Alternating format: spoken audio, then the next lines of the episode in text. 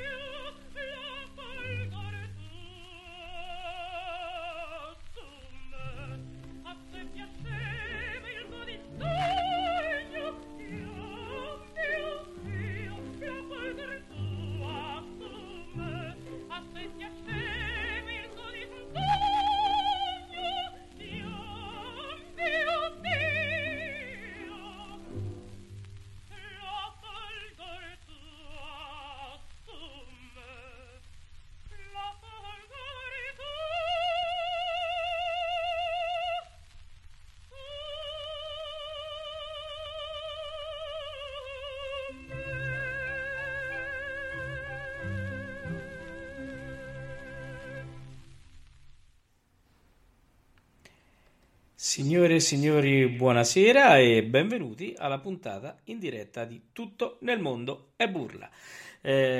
Questa sera ho qui con me Simon Max. Ciao Max. Ciao Paolo.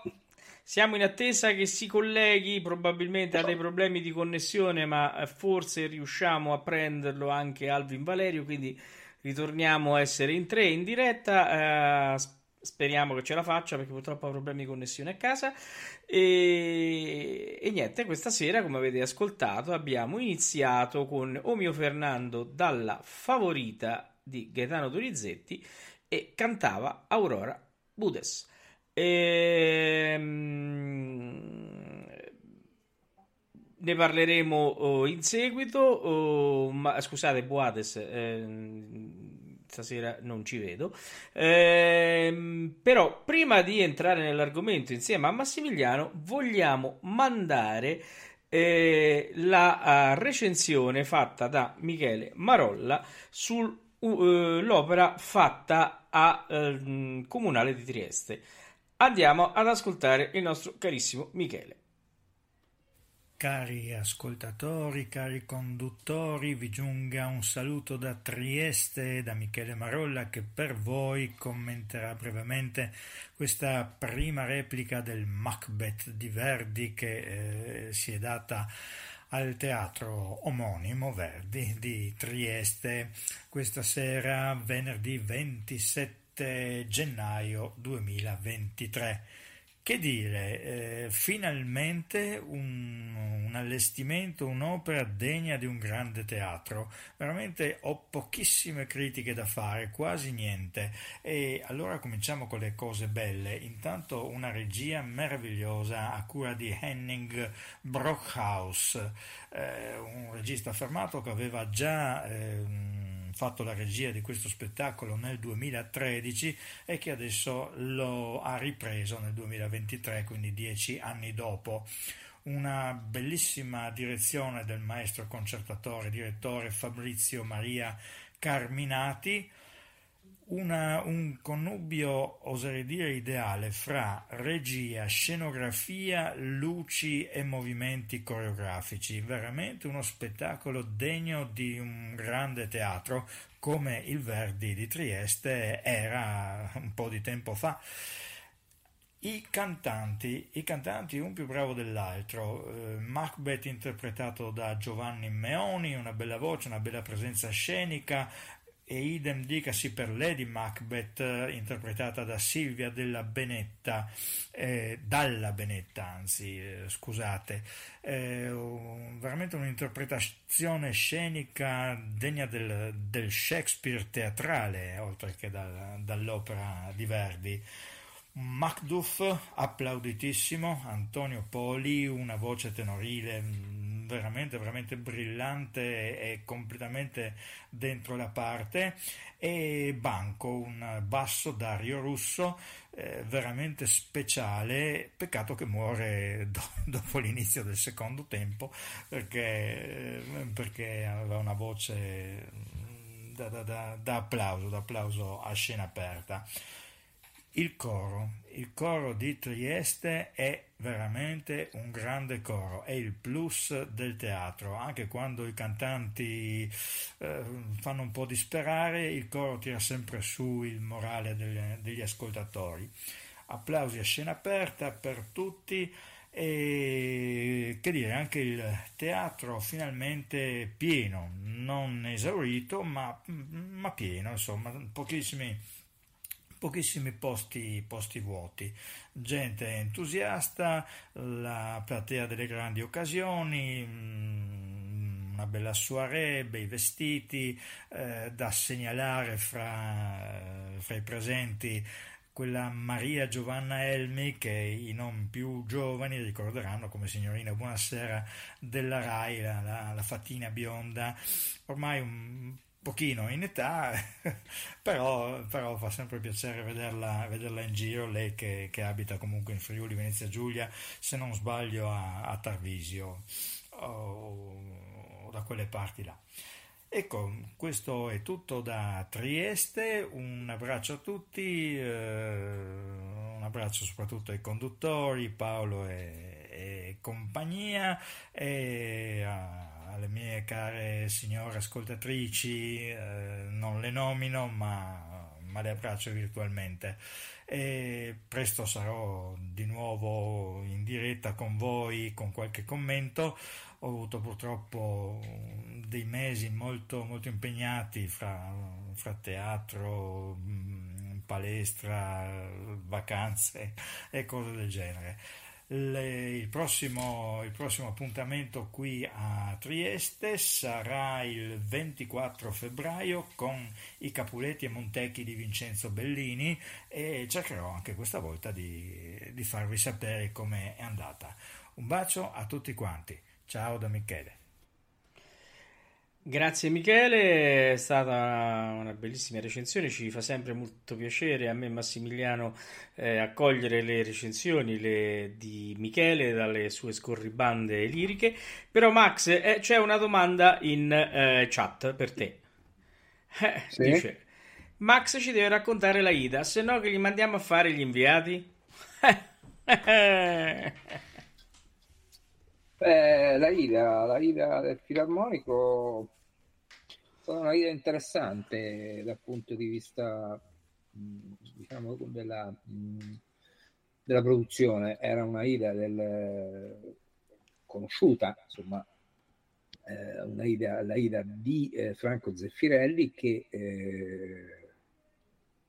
mise in piedi per il centenario della morte di Verdi, esattamente nel 2001, a Busseto, per il teatro di Busseto, che chi ha avuto modo di vederlo, è un teatro piccolissimo, mignon sicuramente, no? E quindi la produzione ovviamente era ridimensionata, però ridimensionata con un certo gusto. Molti tagli ci sono stati, tagli subito all'inizio, quando c'è l'ingresso di Amneris dopo il Celeste Aida, parte del duetto viene tagliata la scena trionfale, praticamente c'è la marcia trionfale che termina con le trombe che prima si sentono dietro la scena e poi entrano in scena, fanno la coda della marcia e poi con 4 o 5 accordi non partono i balletti ballabili che tutti conosciamo, ma si va direttamente al Salvatore della Patria. Ecco, insomma, è una ida, tagliati ovviamente i balli, anche quelli del secondo atto, nella stanza di Amneris, no? Realmente interpretati dagli schiavi anche dei bambini, no? Neri di colore, no? Schiavi etiopi, no? E quindi una ida, che dire, è una ida molto, molto cameristica, molto intima. È molto interessante questa. È stata molto interessante sotto questo punto di vista, perché effettivamente, diciamo, Verdi ha scritto quest'opera per un grande evento, no? L'inaugurazione del canale di Suez. E quindi forse quasi costretto a mettere dentro queste scene trionfali, però se andiamo a vedere terzo e quarto atto della Ida sono molto, molto intimi. Ecco, quindi Zeffirelli ha voluto dare questa sensazione di intimità anche negli atti precedenti, togliendo alcune cose, e devo dire che se si va a riscoprire un po' anche il libretto, focalizzando l'attenzione in determinate situazioni più che in altre, no? Che siamo abituati, piuttosto che vedere questi cantanti ingessati che solitamente siamo abituati a vedere, c'era molta più movimentazione. Quindi devo dire una produzione molto, molto interessante. Ora devo dire che l'unica pecca è stato il cast, onestamente. Un cast che tutto sommato direi mediocre, ecco. Ora, caso mediocre dove forse la Monasdro, cantante coreano, solito Park, no? Di cognome, ma c'era come Aida la Conesa, che avevo già sentito nella Gioconda, e tutto sommato non mi era dispiaciuta. Devo dire che questa Ida ha lasciato un po' a desiderare la sua interpretazione, piuttosto a desiderare. Tenore, adesso la domanda mi ha preso un attimo in contropiede, non ricordo perfettamente, oltre a Monica Conesa, a Park, il baritono, ripeto, molto interessante. C'era Dal Zovo che faceva il re. Poi il resto del cast dovrei andare a guardare, perché non, magari durante il corso della trasmissione ci possiamo ritornare, a parte il sorvoliamo nel finale il tenore si è dimenticato, proprio nell'ultima scena all'inizio si è dimenticato il testo e non ha avuto una grandissima prontezza di, non so, vocalizzare qualcosa, anche perché ecco la tomba mia, proprio si è fermato perché viene lì, l'orchestra non suona, il direttore che aspetta, forse non c'è stata manca la prontezza da parte di Stefanelli di dare l'input, bastava che avesse dato, come i vecchi suggeritori, dato l'incipit, lui l'avrebbe ricordato. Sta di fatto che questa dimenticanza che può succedere, però ha messo, diciamo, in crisi anche l'orchestra, perché lui ha saltato completamente il "Ecco la tomba mia", è andato direttamente a "Non rivedrò più Aida", e quindi l'orchestra, quando il direttore ha dato l'attacco, ha suonato qualche cosa che non accordo, stridulo, perché erano tutti disorientati, ecco, insomma.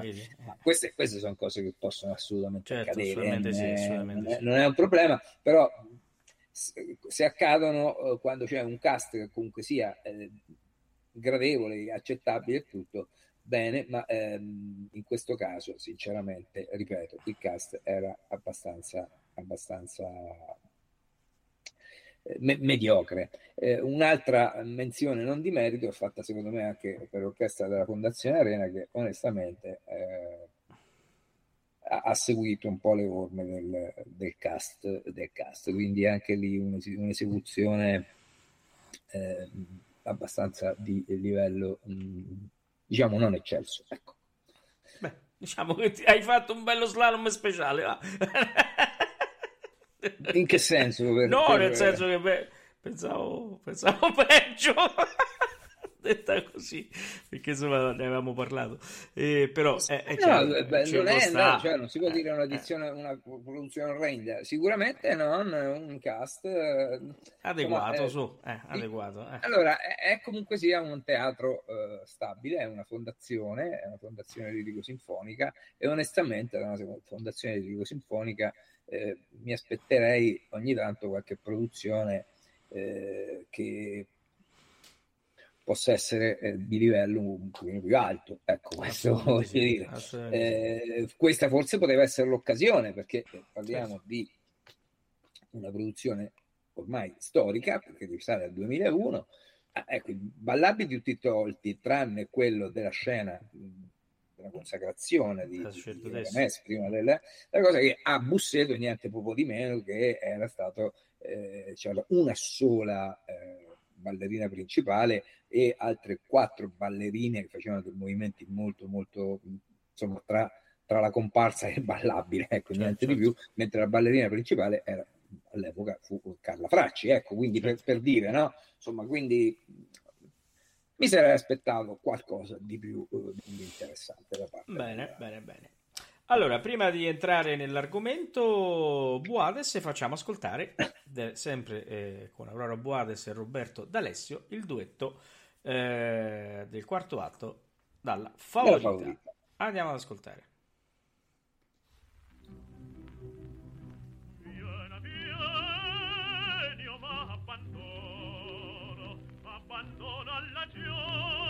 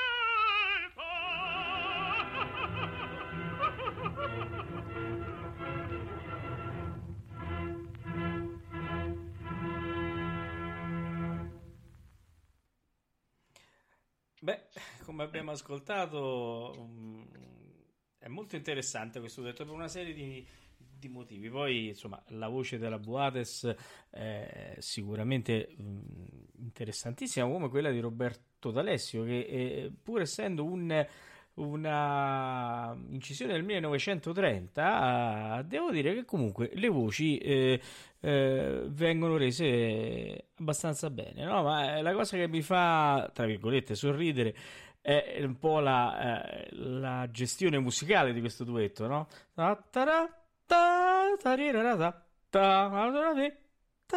Proprio con lo stacco per prendere fiato, come si diceva. Proprio è interessante questo, anche se devo dire che sicuramente era un vezzo che non solamente questi due in questa edizione ce n'era anche in altre, però diciamo che ascoltarlo fa un certo effetto, no Max? Sì, è interessante, molto interessante. Purtroppo c'è questo da dire, che la Buades, ma anche il tenore, che confesso, mentre la Buades era una voce di mia conoscenza, in quanto la mia prima Carmen, no? Certo. Ricordiamo le nostre prime esperienze, la mia prima Carmen fu proprio quella la mia prima Carmen fu quella proprio di un LP, ma ovviamente era un 78 giri riversato, che è forse l'unica opera che c'è in circolazione, opera intera in circolazione, con Aurora Buades, ovviamente, che interpreta la Carmen. Ecco, questo CD, questo LP, questo vinile era appunto, riguardava la Carmen con Franci, con Lorenzo Molaioli che dirigeva, c'era nel ruolo di Don José Aureliano Pertile, no, insomma una Carmen molto molto molto interessante. Quindi purtroppo, ecco, dicevo, di Aurora Buades non è che si trovi tantissimo in giro, né dal punto di vista biografico né dal punto di vista discografico. Ci sono pochi reperti, chiamiamoli reperti, perché si trattano reperti, ovviamente, tra virgolette, di una lirica che non c'è più, ma possiamo dire che sicuramente è stata un'artista anche molto, molto importante, molto apprezzata, no? Diamo un attimino le coordinate per capire come inquadrarla nel tempo. Nasce proprio alla fine del secolo dell'Ottocento, nel 1897, a Valencia, era spagnola, e poi morirà nel 65, nel giugno del 65, in Italia, a Firenze, no? E quindi, dicevo, un artista che ha cantato nei più grandi teatri internazionali, dalla Fenice, alla Scala di Milano, all'Arena di Verona, all'Opera di Roma, fino ad arrivare al Liceo di Barcellona, al Real di Madrid, a Buenos Aires, quando ancora il Teatro Colón di Buenos Aires era di altissimi livelli. Quindi questo è stato un artista dove, ecco, purtroppo un po' dimenticata, quindi questo è stato il motivo per il quale stasera abbiamo deciso di far ascoltare quasi tutto quello che troviamo, che si trova in giro di Aurora Buades. Quindi io direi, siccome facciamo ascoltare il più possibile, cominciamo con la saga Carmen, no? Potremmo cominciare con la Carmen. Potremmo fare con la saga Carmen, perché è stato sicuramente il ruolo che più ha interpretato, quello per il quale era più ricercata. Lo ha cantato vicino a grandi artisti, lo ha cantato, come abbiamo detto, inciso con Aureliano Pertile, ma lo ha cantato anche con Miguel Fleta a Valencia, ok? Sempre nel ruolo di Don José. Quindi con i più grandi dell'epoca. Quindi non è i più grandi dell'epoca, ecco, forse è stata identificata maggiormente come Carmen. Non si trovano in giro assolutamente le esecuzioni di tantissime altre opere. Ecco, per esempio abbiamo ascoltato, cosa molto interessante, io li chiamerei proprio dei reperti, perché stiamo parlando di cose minime. Questo abbiamo sentito della due favorita. Brani dalla Gioconda, dalla Favorita, scusate. Un ruolo importante, ecco, per esempio era l'aura della Gioconda, ma onestamente non si riesce a trovare, anche se qualcuno avesse qualche incisione, magari se riesce a farci avere, riversandola, un file, ne saremmo molto grati, no? Sì, assolutamente sì, e devo dire che ha cantato anche il Trovatore, tra parentesi. E anche sì, però non si trova nulla, sicuramente, però non troviamo nulla. In effetti, come dice Max, se qualcuno avesse dei reperti di Aurora Buades, se ce li invia alla mail redazione@ameriaradio.com, ne saremo felicissimi, perché noi stiamo facendo veramente un grande archivio di tutti questi cantanti, per cui insomma facciamo le trasmissioni soprattutto in diretta, e ci fa piacere avere queste chicche che poi potremmo mettere nella trasmissione L'aria che tira delle 20:30 dal lunedì al venerdì. Bene, allora andiamo a sentire la Banera, che dici? Certo, andiamo con la Banera. Ascoltiamo la Banera, vediamo un po'.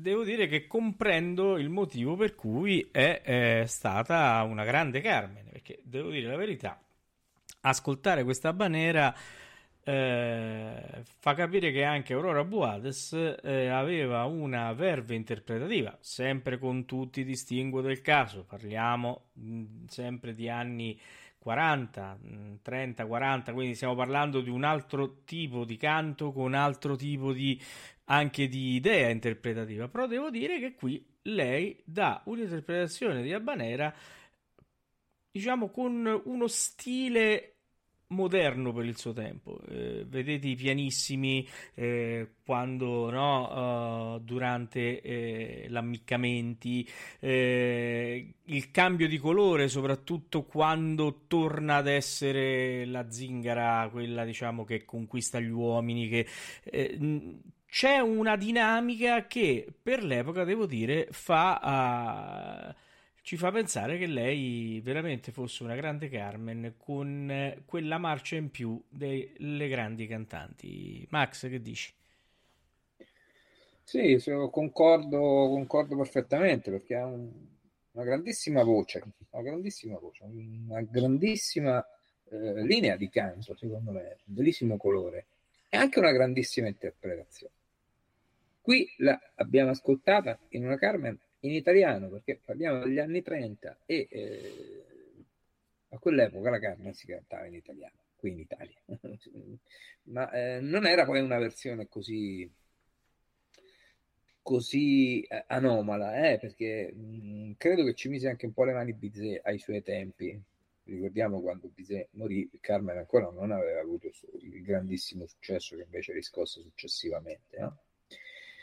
Quindi una voce molto importante, questa di Aurora Buades, che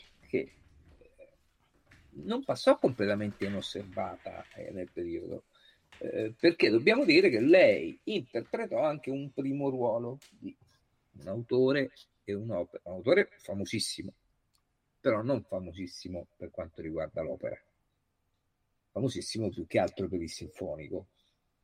Sto parlando di Ottorino Respighi, scrisse almeno un'opera, almeno una, La Fiamma, che venne eseguita per la prima volta al Teatro dell'Opera di Roma il 23 gennaio del 34, quindi parliamo della parte più importante della stagione del Teatro dell'Opera di Roma, no? Perché insomma, certo, era il carnevale, no? Abbiamo ricordato più volte, era la stagione di carnevale, quindi era molto seguita. E appunto Aurora Buades interpretò il ruolo di Eudossia, insieme a Carlo Tagliabue, Giuseppina Cobelli, poi c'era Monica, una certa Laura Pasini, no? Sembrerebbe quasi Laura Pausini, non c'entra nulla, è un'altra cosa. E quindi la prima rappresentazione poi che fu diretta proprio da Ottorino Respighi. Quindi un artista che insomma non è che fosse poi così importantissima per l'epoca, ma probabilmente e ingiustamente caduta un po' nel dimenticatoio, perché questa qui è stata veramente una grandissima artista.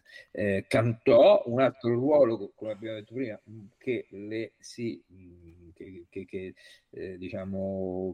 nel quale che interpretò anche a Verona, in Arena, all'Arena di Verona. Ecco, passo a te la parola, Paolo. Bene, allora io direi di andare avanti con la sagra. Eppure ho cenato, non so perché. Dobbiamo un po' rientrare nel clima burla, Max, ce lo siamo un po' perso. Allora, io direi, prima di di andare avanti con un altro ascolto che è sempre di Carmen, no? Andiamo la mia carta, già lo annunciamo. Sì. Vediamo un po' se i nostri ascoltatori si ricordano questa cosa. Vediamo, perché secondo me se la sono dimenticata.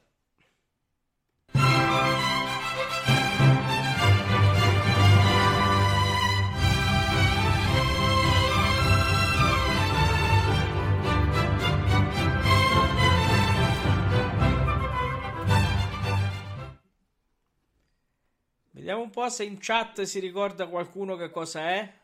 Perché vito tempo fino alla fine dell'ascolto del Andiamo la mia carta dalla Carmine, poi vi spiego il perché l'ho messa.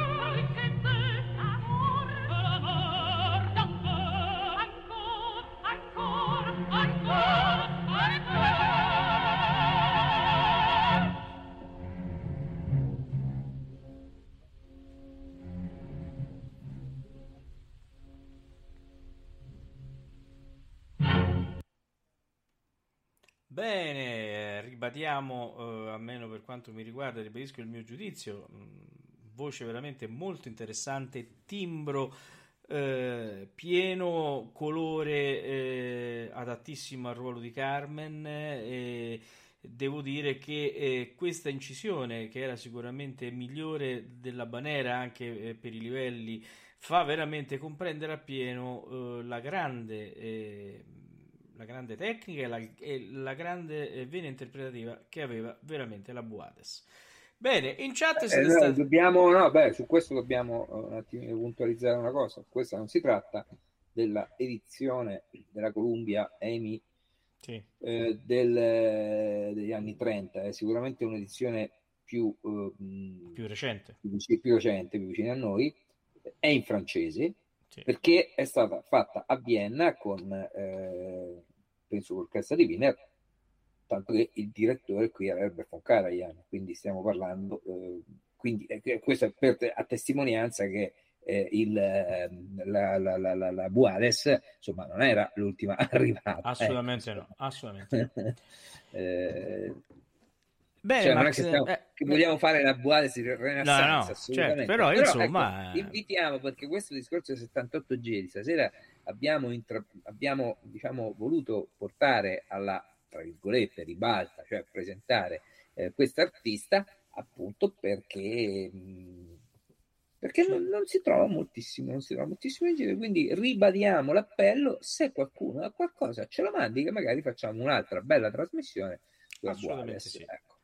Oh, Max, sono stati tutti bravi in chat perché hanno scritto la caccia, chi se la scorda? Era il Franco di Freischütz. Come fanno a dimenticarsi la caccia? Anche perché il nocino è già arrivato, il nocino ce l'abbiamo. Quindi. Allora, cari ragazzi, noi la caccia torna in una veste diversa. Torna in una veste diversa dal punto di vista degli appuntamenti, non torna in una veste diversa per quanto riguarda gli enigmi, perché ci siamo resi conto per una serie di motivi che era la formula migliore per essere, diciamo, accoglienti con tutte le varie situazioni che ci si potevano incontrare. Quindi il sistema della caccia resterà uguale, solo che invece di essere tutte le settimane sarà una volta al mese, chiaramente con la pausa estiva. Andrà avanti fino a dicembre con il finale, quindi con la grande caccia, che stiamo notando tra gli ascolti con Massimiliano, che dopo 3 mesi di più, mi sa Max, anche 4. Perché era ottobre, giugno scorso era, no? No, ottobre la finale. Ah, ottobre scorso, ottobre. Insomma, cominciano ad essere 4 mesi e ancora è in testa quasi per certi periodi, no? Certi momenti raggiunge cifre di ascolti download inaspettate. E quindi sai che è piaciuta questa caccia all'opera.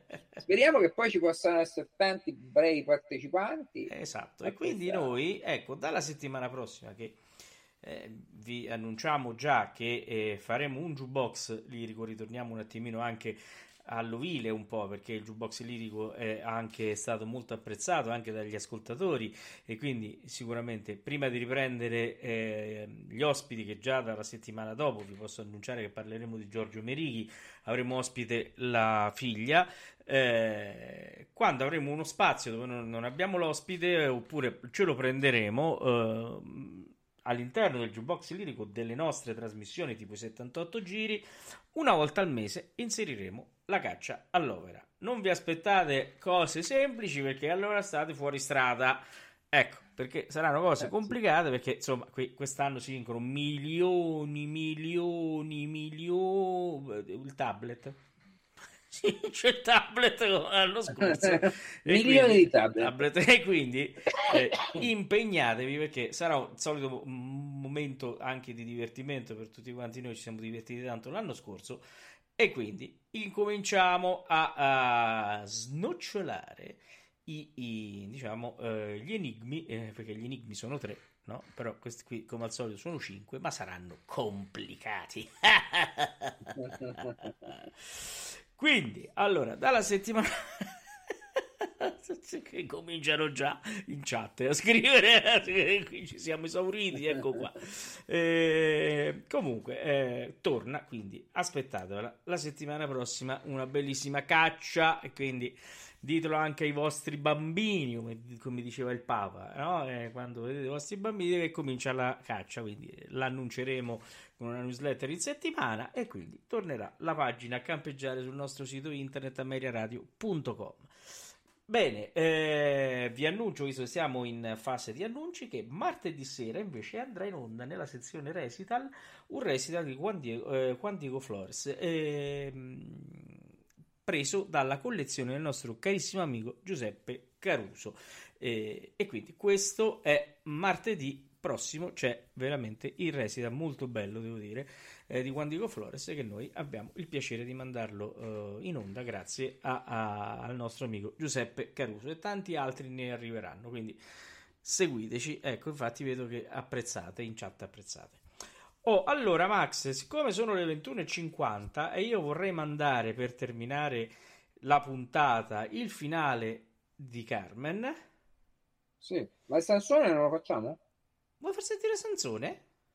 Ma io sì, quasi pronto anche con Mas. Allora facciamo ascoltare Sansone. Sì. Però volevo dire anche un'altra, oppure vabbè, facciamo ascoltare vai. Sansone e poi rientriamo e chiudiamo magari con il finale. Con il finale di Carmen. Sì, allora andiamo a sentire il Sansone. Pronto anche con Mas. Ascoltiamo.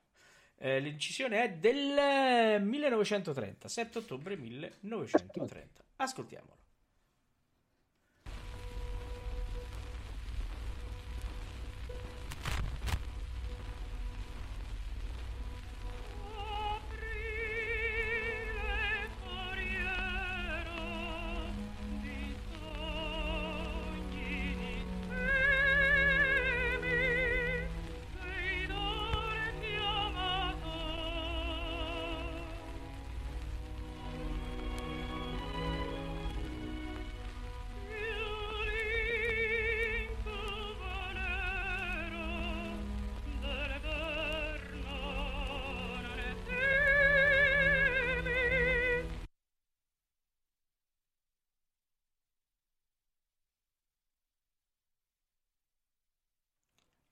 Come al solito non poteva mancare. Non capisco perché con i 78 giri il programma si blocca. Sono tanto contento. Sì, po' datati, no? Quindi il nostro sistema ultramoderno magari incontra qualche diciamo qualche problema storico. Ecco. Sicuramente sì. Ricominciamo. Via.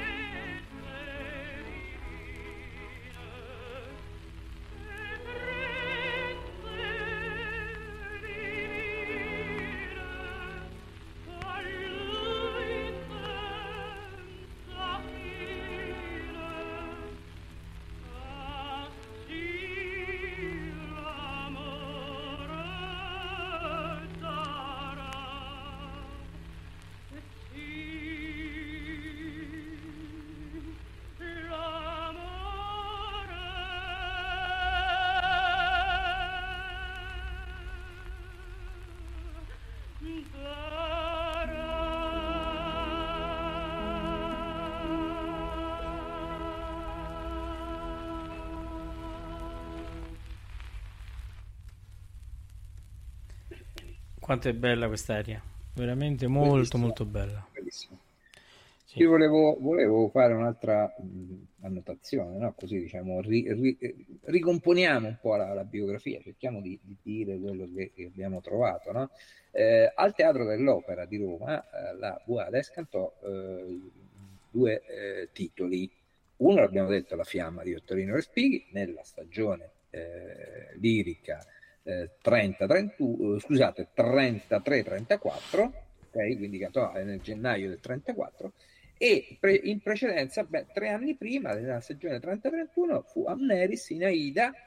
Il cast, alcune, per esempio, era primo cast lei, e come secondo cast c'era Gianna Pedersini, insomma, non l'ultima arrivata, insomma, ecco. Quindi c'era Aureliano Pertile nel ruolo di Radames, Benvenuto Franci nel ruolo di Amonasro, e il direttore era Gabriele Santini, altro grande mostro sacro della direzione d'orchestra, soprattutto per quanto riguarda il repertorio operistico, no? Operistico. Quindi ecco, insomma, per far capire che personaggio era, insomma, Aurora Buades. Bene, allora noi siamo arrivati al termine di questa puntata. Abbiamo l'occasione di sentire adesso, se facciamo ascoltare di Carmen, sì. Aureliano Pertile. Assolutamente sì. Niente, quindi io non posso che ringraziare i nostri ascoltatori, anche che sono in chat e stanno scrivendo, già si è scatenata la caccia qui. E quindi non posso che... si scatenò la caccia. Però... Sant'Ignazio mi aiuti. Che sono sì, vabbè, c'entra perché non era la caccia. Era la traccia. Vabbè, però che ci importa. Noi cambiamo, abbiamo il potere di cambiare. Scusa. Bene Max, allora buona serata a te, buon fine settimana e mi raccomando, grazie. Domani ascoltate tutti, abbiamo alle ore 16 la puntata dedicata a un anno dalla morte di Antonietta Stella, puntata con Valerio Lopane, Luisella Franchini e Marco Cum, molto bella, proprio dedicata ad Antonietta Stella. Alle ore 17 avremo il bellissimo palco di proscenio della fedigrafa, lo sa lei perché è fedigrafa, è la seconda parte della gelosia ed è molto molto interessante e molto bella, sempre curata e annunciata dalla fedigrafa. Poi invece domenica, sempre per ricordare Antonietta Stella, andrà in onda l'Andrea Chenier, quello con Ettore Bastianini, Antonietta Stella, Ettore Bastianini e Mario Del Monaco. Quindi e domenica dopo pranzo, attenzione, per scelte di lirica avremo le pagine scelte della Traviata con cast diversi, quindi di lirica ce n'è tanta, e quindi seguiteci, e mi raccomando, non abbandonate, perché tutto nel mondo è burla. E vai, andiamo con Carmine. Buonanotte. Buonanotte a tutti.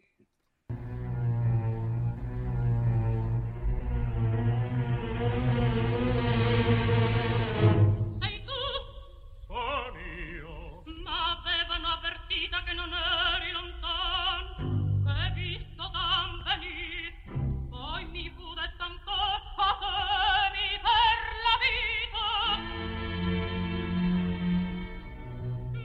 Ti devo, non va.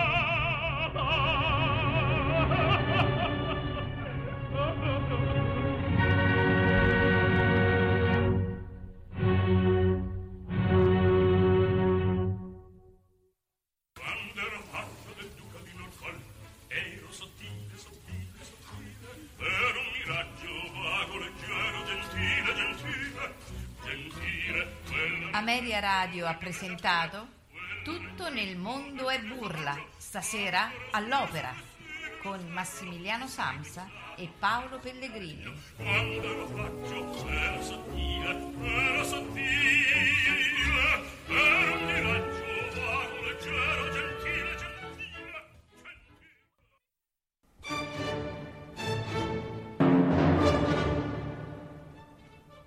Ameria Radio, la radio che non c'era.